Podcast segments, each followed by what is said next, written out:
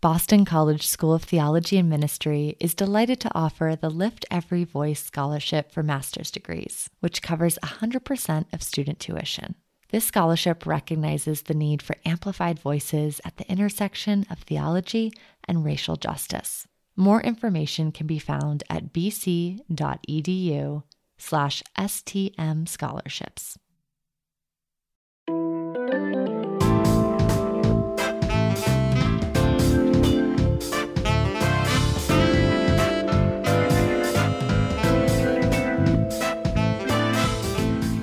Welcome to the Gloria Purvis podcast, where we talk about the issues in the Catholic Church and in society that matter to you and to me. And I'm glad you're here to have that conversation with me. My guest today is Dr. Amanda Joy Calhoun. Dr. Calhoun is an adult child psychiatry resident at Yale Child Study Center within Yale School of Medicine. She is an expert at exposing racism in the medical system and mitigating the effects of racism on Black Americans. Dr. Calhoun firmly believes that all doctors should be activists. I wanted to talk to Dr. Calhoun for a while now. I had read many of her writings about her own experience of having a brother with severe autism and the kind of racism he experienced in the medical field and just trying to get treatment, trying to get a COVID vaccination, how he had been thrown to the ground and handcuffed and just things like that that she's experienced and also her own experiences as a doctor being called racial slurs and just moving through the world experiencing racism and understanding the real cumulative stress on black people. So I thought she'd be a good person to speak with to help us sort of understand, you know, are there still vestiges of racism in medicine? What does that look like? What could we read and study and understand it? How should we respond to it when we see it? We just try to really examine more closely some of the given things in medicine that exclude Black people. For example, the kind of tools used to take physical tests not being designed in a way that would accommodate anything except straight, thin hair. And then people's responses when it doesn't fit Black patients, the things that they expect Black people to do, instead of saying, you know, maybe we can redesign this in a way to accommodate more than just straight thin hair. It's a wonderful conversation, I think. I hope it's an eye opening conversation.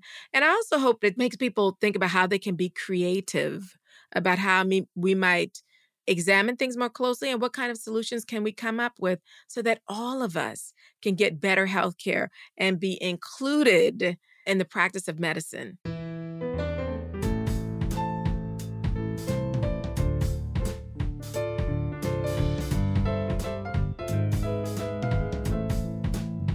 The Gloria Purvis podcast is a production of America Media, where real, honest conversations are happening on the most important issues at the intersection of the church and the world. And that's unique. You may not agree with everything we publish or even everything we talk about on this podcast. And that's okay. That's healthy. We need to listen to each other and be open to different ideas and perspectives. So, if this podcast is meaningful to you, please Support it by following the Gloria Purvis podcast and by getting a digital subscription to America. You can get a digital subscription by going to americamagazine.org slash subscribe and sign up today. The link is in the show notes. Stick around. My conversation with Dr. Calhoun is up next.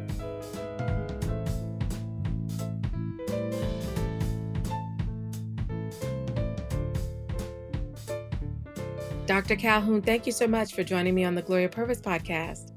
Thank you so much for having me. I'm excited. Me too. And you know, your work is just amazing. And for our listeners that maybe this is the first time they're being introduced to you, maybe tell them a little bit about why you got into medicine.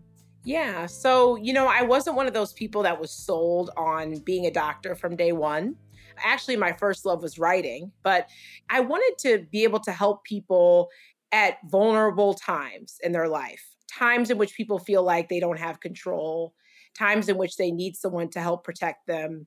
And I'm good at arguing and advocating for people, but I wanted to have that one on one interaction with the person that I'm arguing for every day. I wanted to have it be able to interact with people every day and do something, no matter how small, to make their life a little bit better on a day that may be terrible for them. Mm. And so I think as much as I I think big, yeah. I want to change a lot. I'm not happy with the way that Black people are treated in this country. I want more. I always want more.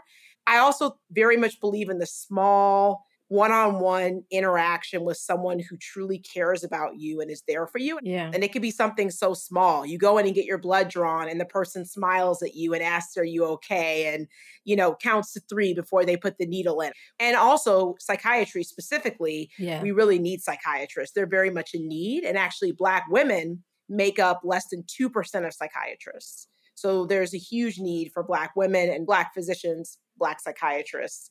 So it all kind of came together. Well, I'm glad you're doing this. Thank you. Thank you. And when you talk about the need for Black physicians, Black psychiatrists, I'm sure there are people saying, but why? What do Black physicians and Black psychiatrists bring to the field that you believe the field is lacking now? Oh, goodness, where do I start? The medical system is and has always been extremely racist. Do I think that it's getting better? In some ways, yes, but in some ways, no. And when we look at the data, we see that Black people, regardless of socioeconomic status, which a lot of studies like to blame things on, oh, Black people are just poor, they're uneducated, that's why they're sicker. We know when you take away all of that, Black people still have worse health outcomes and experience worse treatment when they enter the hospital. And when we think deeper into that, the medical system is a predominantly white field, predominantly non Black field. And I very much feel that the presence, feel and know from personal experience, observation, and data that having Black physicians taking care of Black patients leads to better health outcomes. It leads to more trust, it leads to more patient communication, it leads to more protection. And on top of the lived experience part, the expertise. So, Black physicians are more likely to want to do work in underserved areas. Many of them are doing extra work on top of the work we have to do to become a physician to learn about social justice, health equity, the history of medicine. Just the Black physicians that I know, not only do they have the lived experience of being a Black person in America, which helps them to be able to relate to their patients, it's beyond that. It's the unique, brilliant expertise of the Black physicians I have met, the work that they have done to really have a certain skill set to help Black patients navigate what it is to be a Black person in this country and help them to be able to get good care. Well, I can tell you that there are going to be some people like, what? The medical field is extremely racist. What, why do you say that? And so, do you have some examples of racism in medicine, especially maybe in the field of psychiatry, or maybe there are some data or reports you want to point people to who want to examine this more closely? Sure. I mean, some of the big ones, and even before we get to psychiatry, is just look into Black maternal mortality. And, you know, the take home message is that, like I said before, Black women are more likely to die from preventable childbirth complications or, you know, pregnancy related complications than white women. And for the longest time, people had said, you know, passively, actively, that the reason why Black women were dying more than white women was because we were poorer, we had less education, we had less prenatal care. In other words, in my opinion, they were saying it's their fault, Mm. not our fault. hmm That's what I got from that. However, multiple, multiple researchers looked into this and they found that actually a college graduate Black woman is more likely to die from a childbirth related or pregnancy related complication than a white woman who never completed high school. Mm. And I remember hearing that statistic and it like all came together for me.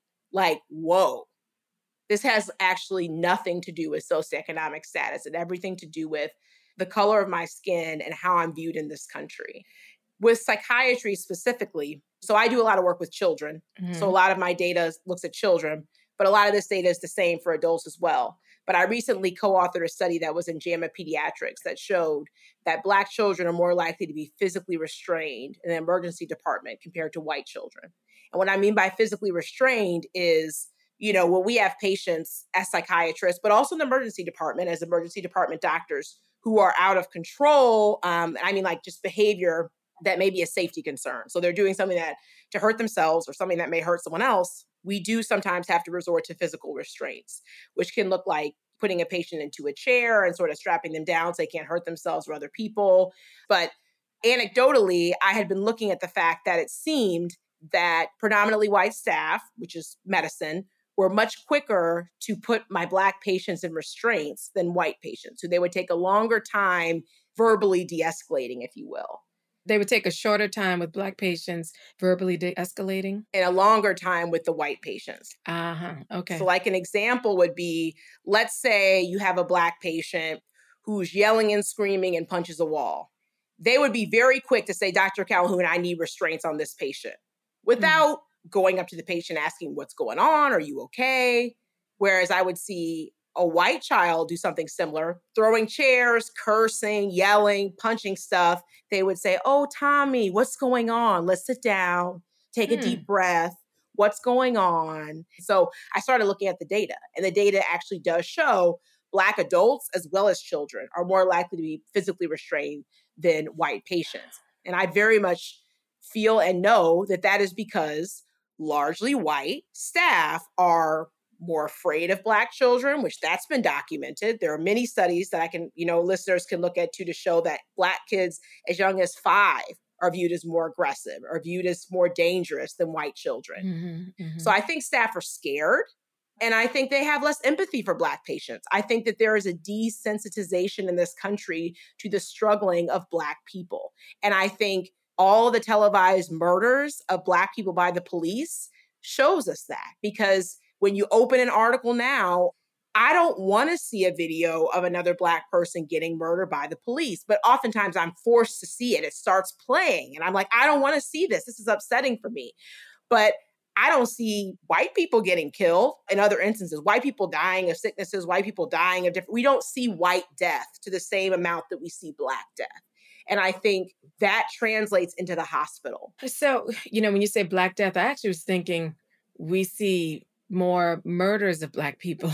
Yes. Uh, when you talk about those violent, but th- here's the thing. So when we talk about police brutality, I know that this is real and it's happened, and the black community's been talking about this for better part of hundred years. But it's almost like these things are shown because not everybody has that knowledge, or people will even doubt that police brutality is a real problem. Mm-hmm. So it's almost like a double-edged sword of we need to show this, to demonstrate to people that this is something real, but at the same time, it is something that is terrorizing, actually, traumatizing, actually, for me to watch. I don't like seeing those things. I wish I had never seen the George Floyd video.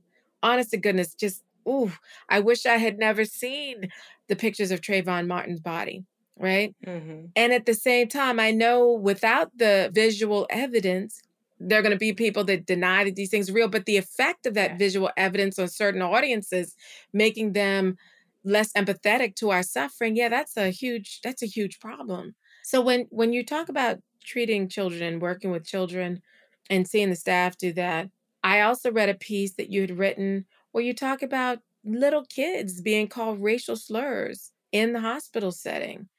So I had a white child who was calling a black child the N word and I talked to staff and I said, you know, what's going on? Because, you know, I'm not on the unit. That's the other thing. I'm not always on the unit when this thing actually happens. If it right. were, I'll get into that. If it were, I'll tell you how I would have handled that. Right. But immediately when I heard from my Black patient that she had been called the N word, mm. I said, just give me a minute.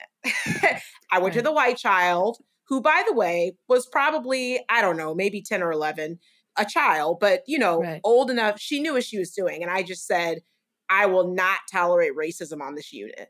You will mm. not do that. I said, if you need to curse, that's fine. Not ideal, but you will not use hate speech. And she started saying, like, how she wasn't racist. I said, Oh, you are racist for using that word. And I said, But you can change at any time. But right now, you, oh, you're racist, very racist. Mm. She's like, I am. And I said, Oh, yeah. And I started to explain to her how much damage she was doing and how it was very much different than, you know, calling someone an idiot. And she knew it. So some of my listeners might not know the difference. So help them understand why using that racial slur is laden with a lot of intentional psychological trauma yeah. for the person that they're targeting with that slur.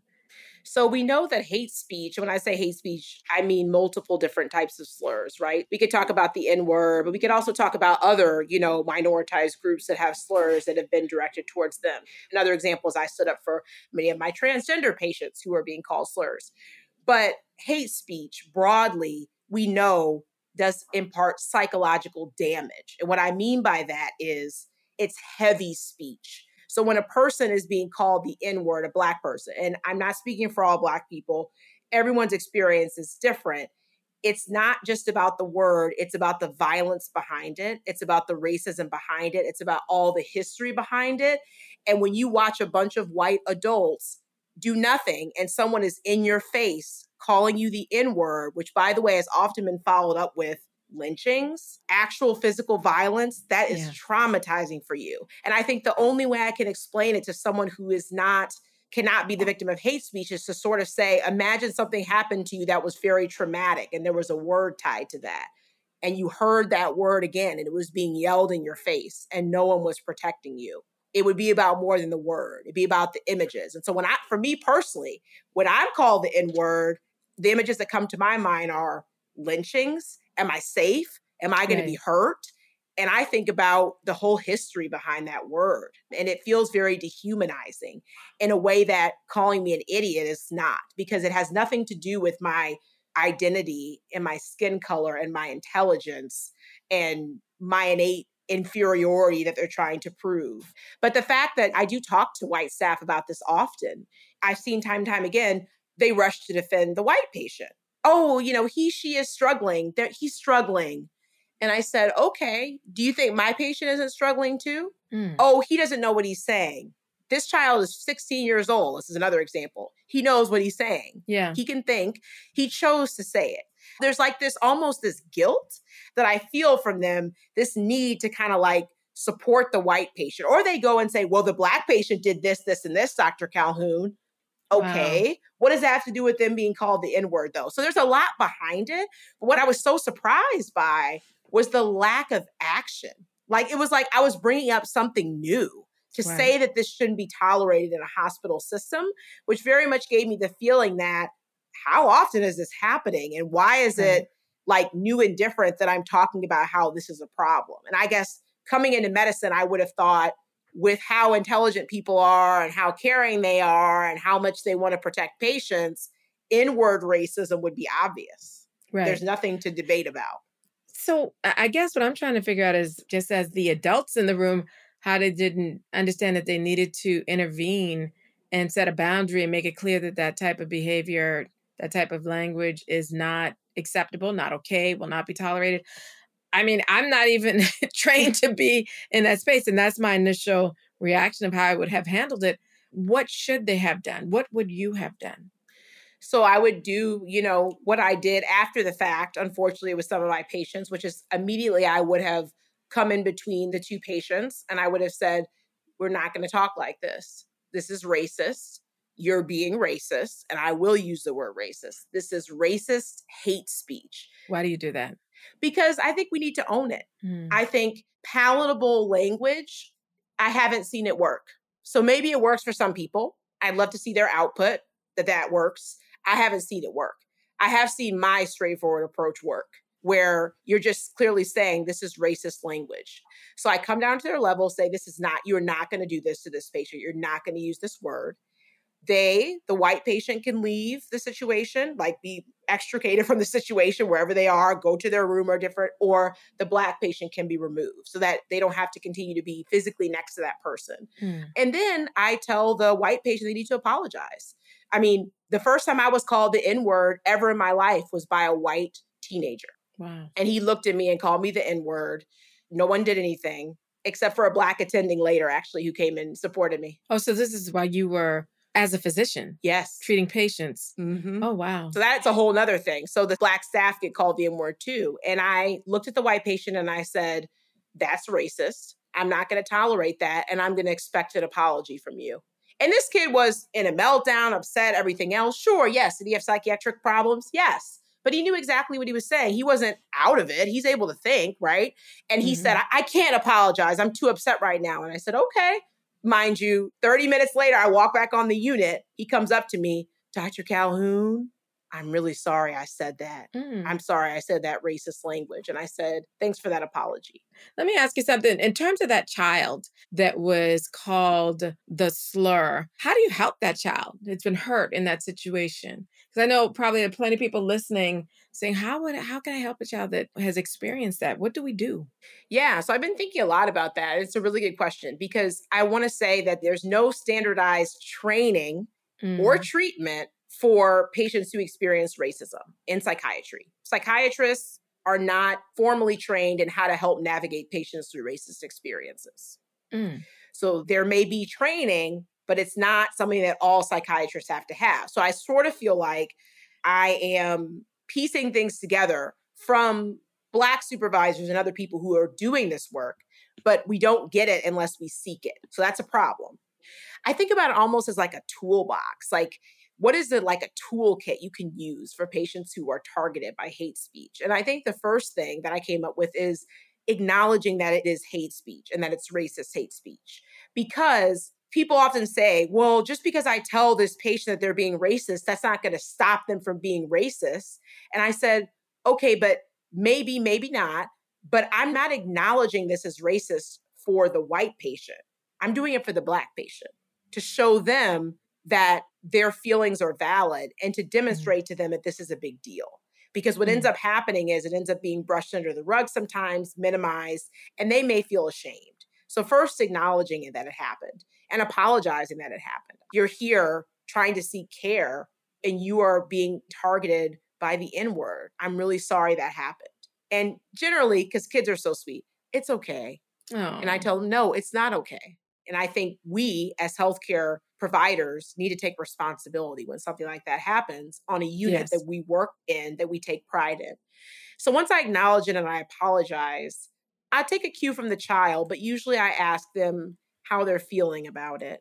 And I try to process their feelings around it. Yeah. Every kid is different. So some kids will, I'm angry and I'm upset and I'm this, I'm this. They'll give you a lot of different feelings. And some kids will sort of say, I don't know. Yeah. So I kind of give them the space to really tell me how they feel. And if they can't tell me, sometimes I give them examples, you know. Do you feel a little bit ashamed? It can be kind of humiliating to be called that, right? And I also sometimes will use physical symptoms too for little kids. Does your stomach kind of hurt ever when stuff like that happens? You get a headache? Does your Mm. heart beat fast? Other things, right? What I'm really asking is, are you feeling anxious? But they might not know what that means, right? So physical Right. symptoms too. And then lastly, I think, and most importantly, and I'm simplifying it, is I actually incorporate Black empowerment into my sessions with them. So I Hmm. had a little boy who was called the N word multiple times by a white patient, young, young child. And so after I did what I just mentioned with him, he really liked to play with dolls. And we had this game that we would always play with dolls. And he also was a really good drawer. So I would always make sure I picked brown dolls. And I would always make sure I picked different shades of brown. So I then incorporate well, I'm going to choose this dark brown color and I'm going to make, you know, my person this color because I love this color. This color is Right. beautiful. I'm going to make him have brown eyes and brown hair. And so I incorporate different things like that into my sessions with the child afterwards. And I found that that helps and them feeling more empowered and happy about their identity, which we can't change and which I want them to be proud of. And you know, when you mention that, it just does happen in medical setting. I, I want my listeners to know I had a, I am a black woman. I have a black daughter, and in kindergarten at a Catholic school, where most of the students were white, during playtime, these other little girls told her and the other little black girl with her that they couldn't come over to their space to play because we're not letting black people over here. And I didn't know about it till my daughter got home from school. And honey, woo-hoo, I was like, you know, I was trying to be calm, and I was like, so, and what happened next? She said, Well, the other little black girl started crying, and then my daughter got indignant and went over there and said, We don't want to play with you anyway. Okay. And was like, you know, trying to make the other little girl like have fun with her. But one of the white girls that was in the group had a pang of conscience and came over and said, I'm sorry, that's wrong. Can I play with you here? Mhm. So I want people to understand it's not just limited to places where people are going through a mental health crisis. This Mm-mm. can be an everyday kind of experience in the places we least expect it at a private Catholic school, you know? That is a really good point because people do often say, "Well, is it does it happen more because the?" But the sad thing is, my black patients are like, "This happens to be a lot at school." It has little to do with the psychiatric illness. And mental illness is used as a scapegoat for racism. Mm. But oftentimes, these kids that are saying these N words, they're about to leave the hospital, they're stable. This right. is just the word they use to describe people. It's not that they're in like this episode where they don't know what they're saying. We'll be right back. Does Monday at the office feel like a storm? Not with Microsoft Copilot. That feeling when Copilot gets everyone up to speed instantly? It's sunny again. When Copilot simplifies complex data so your teams can act, that sun's shining on a beach. And when Copilot uncovers hidden insights, you're on that beach with your people and you find buried treasure. That's Microsoft Copilot. Learn more at Microsoft.com/slash AI for all. This episode is brought to you by JLL. Get an insider view into the world of commercial real estate with JLL's podcast, Trends and Insights The Future of Commercial Real Estate. Whether you're curious about making cities more sustainable, the evolution of office space, or AI opportunities, this podcast will help keep you a step ahead. Tune in for candid conversations with business leaders about the biggest trends impacting how we live, work, and play. Subscribe to Trends and Insights now at jll.com slash podcast. One of the things that I want people to understand or maybe grasp is when you talk about racism in medicine, examples of that that exist today that I could think of is how people are rated for, let's say, a kidney transplant.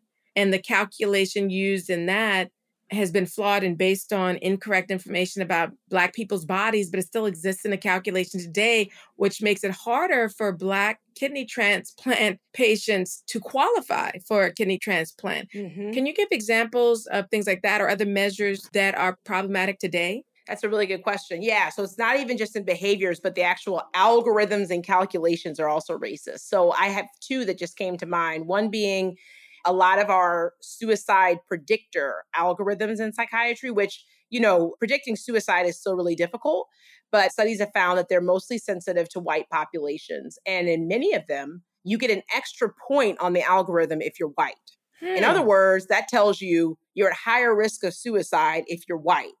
However, that's problematic for many reasons because, first of all, Black youth their suicide rates are increasing faster than any other racial ethnic group right now.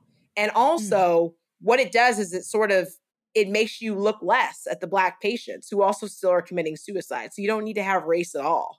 Right. There's right. nothing inherent about your skin color that has been made up that makes you more or less likely to commit suicide, but something about that it goes into like making race something biological, which is not. So it's in mm-hmm. suicide predictor algorithms. Not all of them, but still some of them.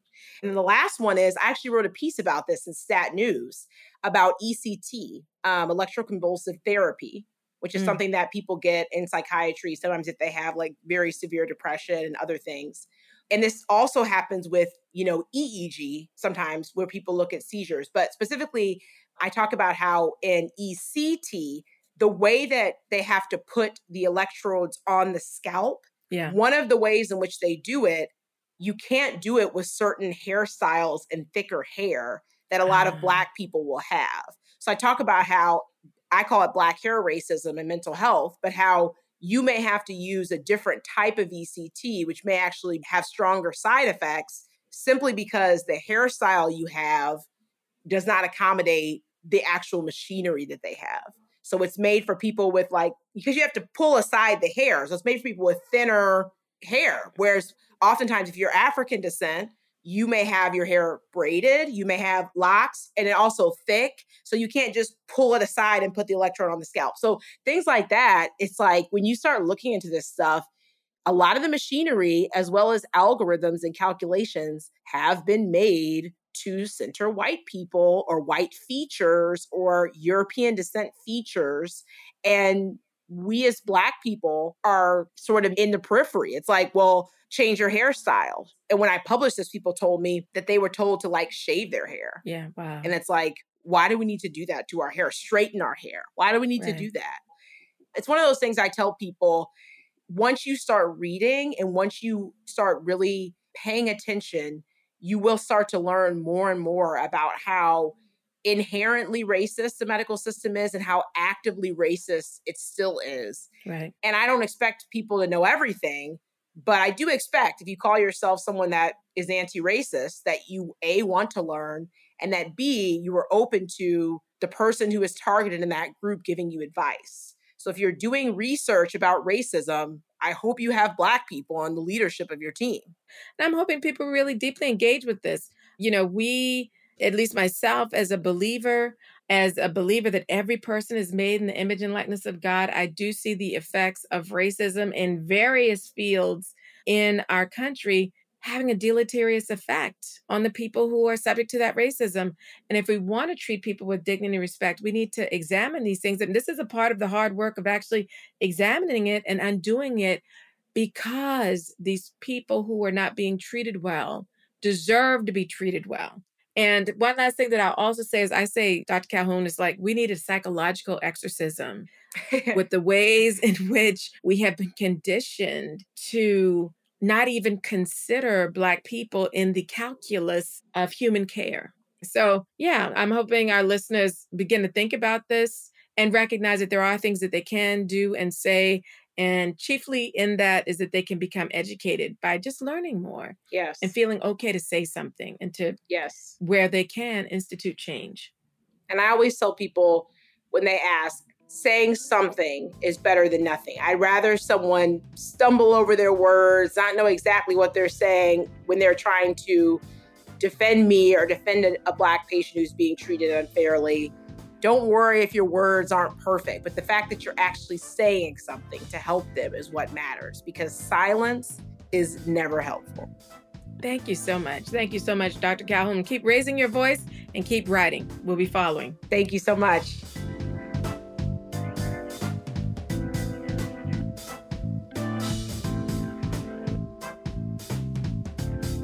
I'm so glad you're tuning into the Gloria Purvis podcast and journeying with me through these important and, well, sometimes challenging conversations.